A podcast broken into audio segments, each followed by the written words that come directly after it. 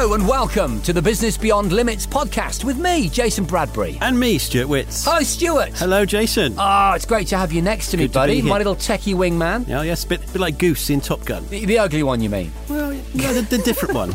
The better pilot, I think, oh, actually. I'm so mean. But Where they've been to war, you and I have been to loads of expos. Absolutely, yes, which is kind of the same thing. It is. Actually, yeah. So Stuart and I are tech buddies. We love technology. We often do uh, YouTube and social media videos together, and really do go to expos and investigate our collective 80s past. But now we're bringing it right up to the minute in this series, where we're answering some of the big questions being asked about technology today, including Internet of Things, and asking what it all means for the future of business. In this episode, we're looking at robots. Yes. Not the type that will take over the world, but the useful ones. We'll be hearing from those who are creating robots to act as skilled workers, as well as from people whose jobs and indeed lives are being transformed by them. This podcast is brought to you by Vodafone Business, connecting the businesses of the UK to help them unlock their potential. Find out how at vodafone.co.uk slash business. So come on, Stuart, what do you think of when the topic of robots is raised? Well, for me, obviously, as an 80s child, I'm thinking Johnny Five. No disassemble Johnny Five. Careful with the impersonation. Careful with it. It works in your head. It works in my head. And then when it, yeah, And of course, you got Robby from Forbidden Planet. yes. But also, don't forget the Boston Dynamics ones where they keep kicking them Now, over. I'm so pleased that you mentioned that. There is a problem at Boston Dynamics. There is isn't there? definitely a problem there. So, in case you're not familiar with this, you could Google, YouTube this. Uh, Boston Dynamics is a robotic development company, and they make robots in Boston, Massachusetts. They are really well known, especially on the internet, for in order in order to show you that these robots are amazing, that they can run and carry packs. They kick them to show how stable they, They are. But- do, yes, yeah. But that it's like a horrible kind of bit where they go back in John Connor's mind in a version of Terminator, and they show where the uprising began. That's right. The resentment begins from Yeah. that moment forward, doesn't it? I resent. I don't like it, and also because they look like animals, don't they? They And so do, it yeah. feels like animal cruelty to me. It very much so. When they stumble, it's, it's quite uncomfortable to watch. But pop culture is full of ominous representations of robots, and of course, the Boston Dynamics example that you mentioned, Stuart, doesn't help, does it? It does not. No, that makes you think, yeah, that we're all going to get caught up in some kind of horrible Terminator future. The reality is far more mundane. Much more passive, useful skill sets are being adopted by robots that are simply making doing business easier. Now we're off to the Devonshire seaside to hear about a water based robot. Thanks to Mr. Attenborough, we all know the damage that plastic is doing to the ocean environment. And for the shipping and fishing industries, plastic and other rubbish is also damaging rudders and propellers and is a navigational hazard. Waste Shark is an amazing floating robot its creators hope will revolutionise the cleanup of our seas. Oliver Cunningham is their CCO, and he's with Georgina Carlo, the harbour master at Ilfracombe. Well, it all started last summer. I've been in post for a year now, and last summer was absolutely glorious weather, but it was so calm as well, there was hardly any wind. So a lot of the rubbish that was coming in on the easterly stayed in the harbour. I have a bylaw in this harbour that you're not allowed to jump, swim, or dive.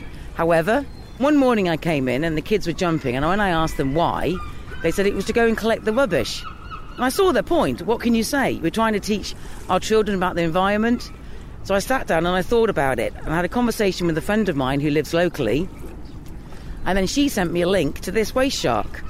And it all went from there. Waste Shark is a drone for marine environments, uh, particularly urban water, you know, the, the built environment. It's a drone that clears unwanted material from the water plastics, general trash, oil, algae, invasive plants, that sort of thing. The waste shark is approximately five feet long, so about 1.6 meters, I think, by a meter wide uh, and about 50 centimeters deep. And it can clear half a ton of trash every day. You can give it a defined path to swim along, or you can define an area uh, and it will it will roam randomly inside that area w- without crossing the, the virtual perimeter. So right now, the RNLI, our my waste shark ambassador, is carrying the shark down the slipway ready to launch. With the configuration of the harbour, there's a tendency for rubbish to collect in certain corners, which are very hard to access. And then when the tide comes back in, it just floats and moves around or then goes back out into the marine protection zone. And there's nothing we can do about it because we can't physically get there. Now, with the shark, we can. That's the shark in the water. I'm just checking systems before we actually get her underway.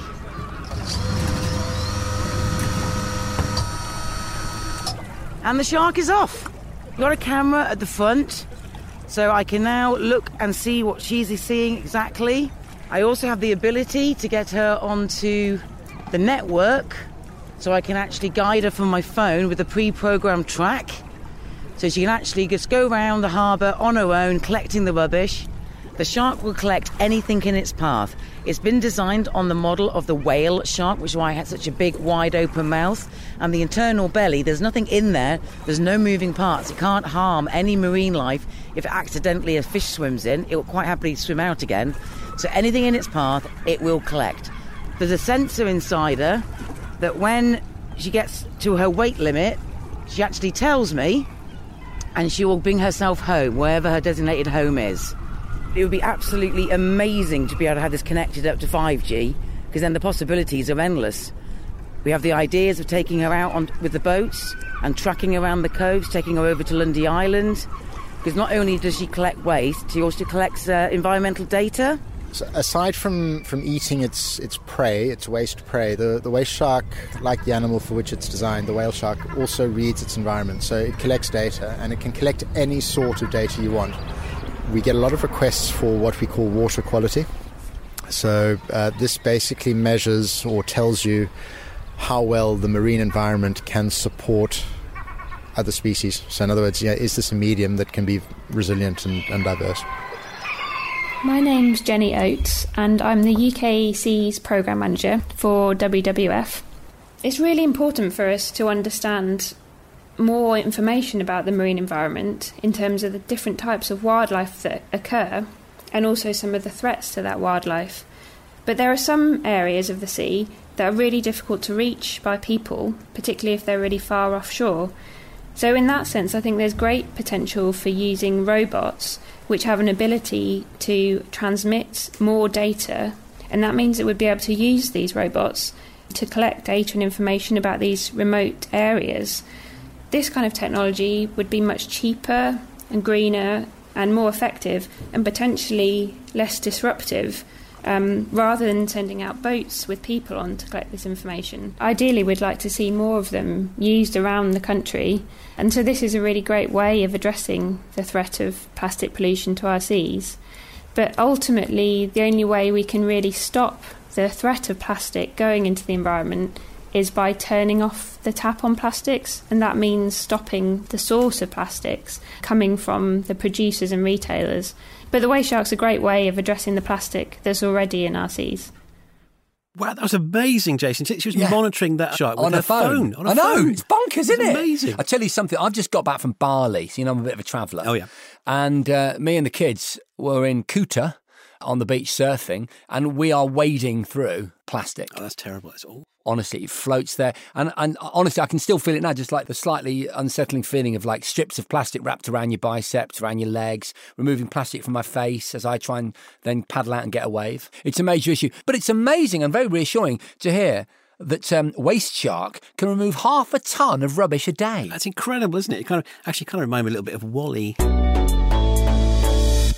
It is interesting. The definition of what a robot is is a tricky one, isn't it? Do you have a definition of a robot? Well, I mean, okay, so I'm a bit of a science fiction reader, and I know Asimov, you know, the famous Oh, science yes, fiction yeah. author.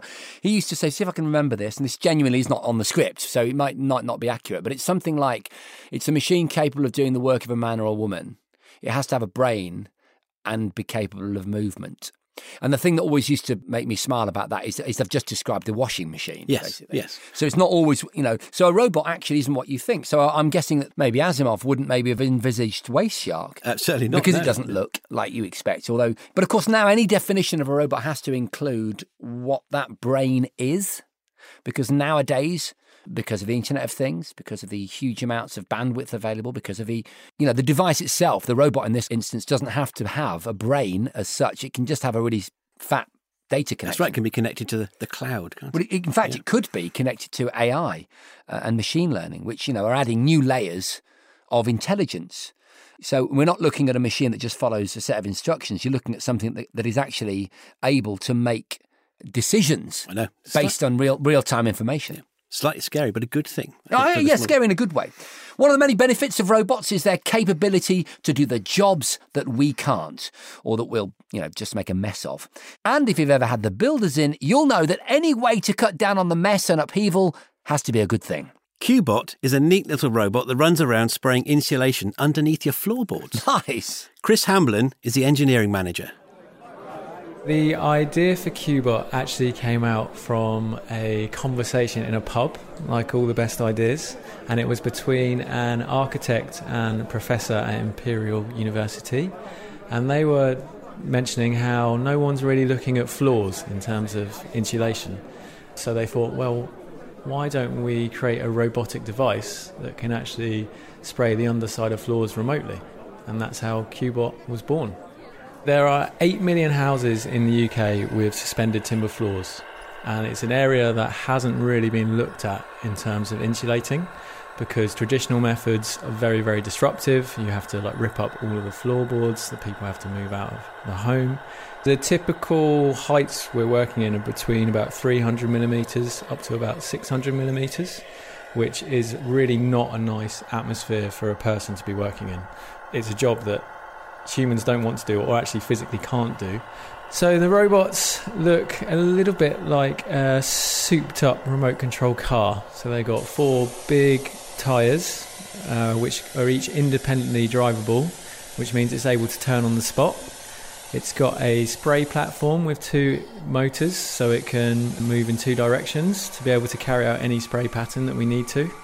And then on the top, it's got a rotating head, which is which has got a main camera, which is displaying the feed back to the operator, and it's also got a laser, and and that can spin round and create a 360 degree map of the environment. We'll initially just take up a very small section of the floor to put the robot in, and then it will drive around and it will map out the underside of the floorboards. And that gives the installers a clear picture of the void. They can then plan the actual application of insulation better. Then we attach all the spray equipment, and we have a van with where the materials are coming from, and it's being applied through a spray gun. And then the robot again will drive around, and it will be able to spray in about 25 millimeter thick layers, and we aim to have the total insulation up to about 100 millimeters thick. A typical house will take between one and two days, and that's compared to sort of more disruptive methods where you actually have to rip the floorboard up and move all the furniture can take more like between one and two weeks. The robots are constantly recording lots and lots of data. So we've got cam- cameras on there, laser taking scans. So we're picking up hundreds of gigabytes of data from each site that we install in. And that data is really, really valuable to us. So 5G would enable us to actually live stream that data back to the office. So, firstly, we could do things like remote access and troubleshooting on site, which would be really useful for some of our installers. As well as carrying out underfloor insulation, we're also taking data from every property and we're ho- hoping to build up a database of all the housing market in the UK and also in Europe and the rest of the world. And with that data, it will allow social housing to plan their stock condition improvements much better than they can at the moment. We're doing this via an app, which at the moment stores all the data offline and then uploads it online when it has a Wi Fi connection. So when we have 5G capability, we'll be able to live stream that straight back to the office, and that will make the whole collection process a lot more streamlined. That was Chris Hamblin, the engineering manager at Qbot. That's a crazy one, isn't it? That's fantastic. I, I love these kind of. They're not your typical glitzy robots, but they do fantastic work. That's, yeah, uh, the really work helping. of a man or a woman. We're back to that uh, old science fiction definition. It's true, though, isn't it? I mean, that's that is literally what they're going to do. Yeah. um, and that's challenging.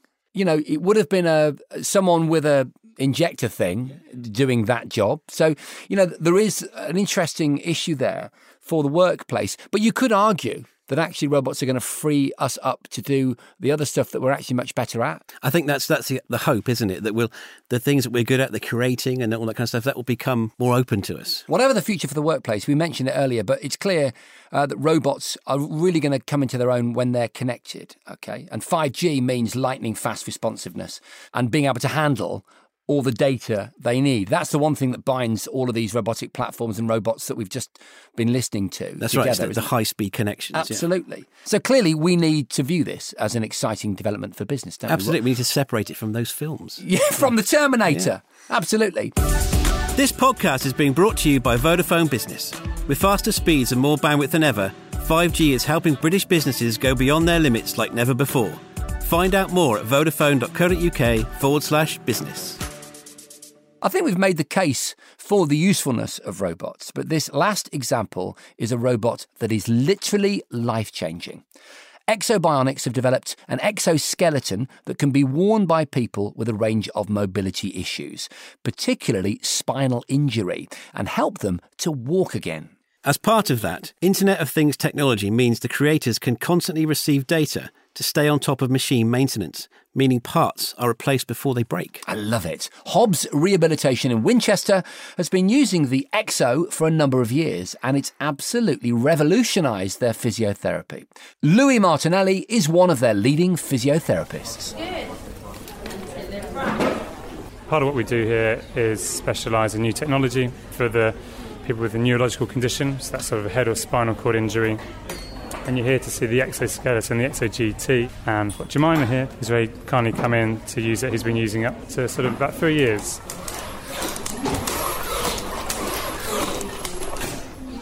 In May 2015, van drove head on into our vehicle and was in a coma for a few days. My parents told him 5% chance of survival because just the abdominal injuries were so severe. My spinal cord got ripped and it's completely gone at T10, which means I'm paraplegic.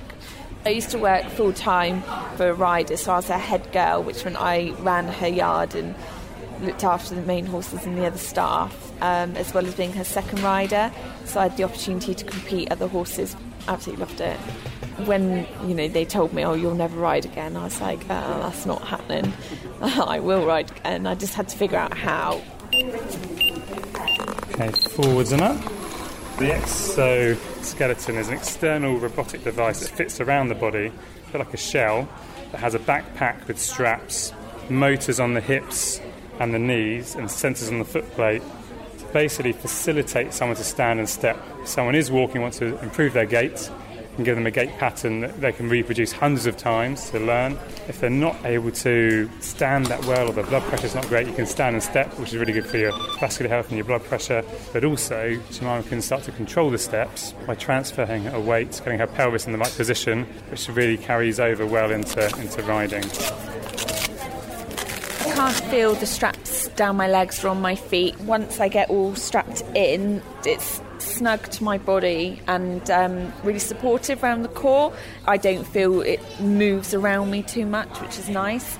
So actually, you don't feel like you're in a huge suit, and it's not heavy either. Um, so you don't feel like you're clumping around anything. Do the first step, and then walk. Uh, so we are taking one step and then balancing on that foot, rocking back onto the other without going too far and just maintaining the balance, rocking back forward and then taking another step.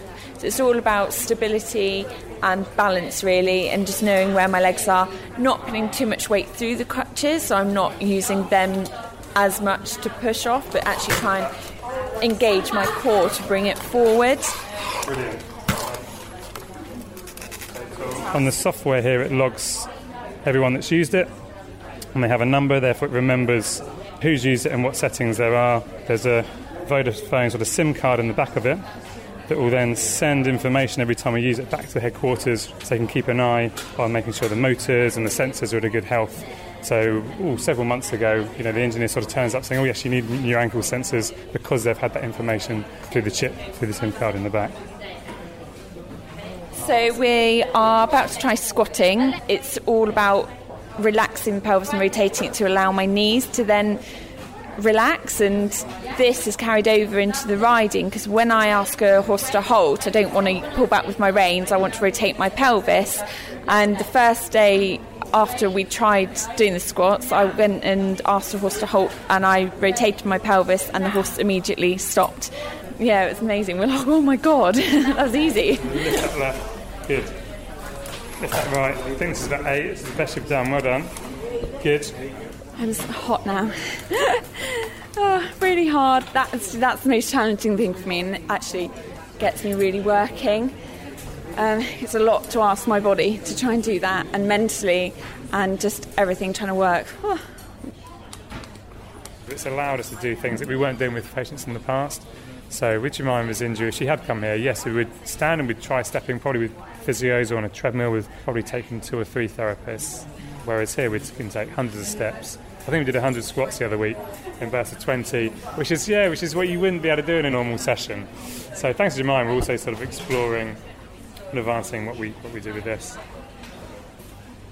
And we hope to think that in the future, this is a whole database of information that if they can get more information about individuals and how the individuals are improving on it and taking more steps, you can suddenly release papers saying, well, actually, we've had a thousand patients using this, and they started off taking this many steps, and two years later, they're taking this many steps. really, I hope to get on some sort of para dressage team with one or the other one of my horses. So I need to continue out with my competitions and training camps and things. And so by using the exoskeleton, it's keeping my fitness going, um, and it's also teaching me where my body is. And the stronger I'm getting in it, and the more that the exoskeleton's helping me, uh, the more strength I've got within riding. And so by continuing to use this, I hope that it's just going to continue that progression. My fitness level, my strength, and my stamina is also massively increased. And now I'm able to ride not one horse a day, I can ride two horses a day. So hopefully the technology improvement can improve our service, what we provide to people, but most of all it's improving people's rehab and their quality of life and many more people hopefully can get the opportunity like Jemima's had to see improvements by using this. 100 squats. Wow, that is truly remarkable. Isn't Isn't, it amazing? Truly remarkable. It, ju- it gives you hope because that, the, the truth is, you know, Jemima had a dreadful accident, you know, and being paraplegic is the most extreme result of that awful Absolutely, yes, situation. yeah. But but it also makes you wonder, like, what, what it means for the human race. Like, Absolutely, what, yeah. Where is it? The science fiction author in all of us starts to imagine a kind of um, Iron Man like. Yeah, super, yes. superhuman. I mean, I'm, I'm not trying to be in any way glib, but that, that does come to mind, doesn't it? Absolutely. I know we're trying to separate films Yeah. from these robots, but also I, I can't help but think about the power loader in Aliens, And the big kind of absolutely. Yeah, it, it all seems possible though when you hear amazing stories like that, and and she's up on her. She's not just walking and squatting; she's riding a horse. It's amazing. and potentially, you know, she feels confident enough to say that she might go to the para dressage. I mean, that's just an amazing thing.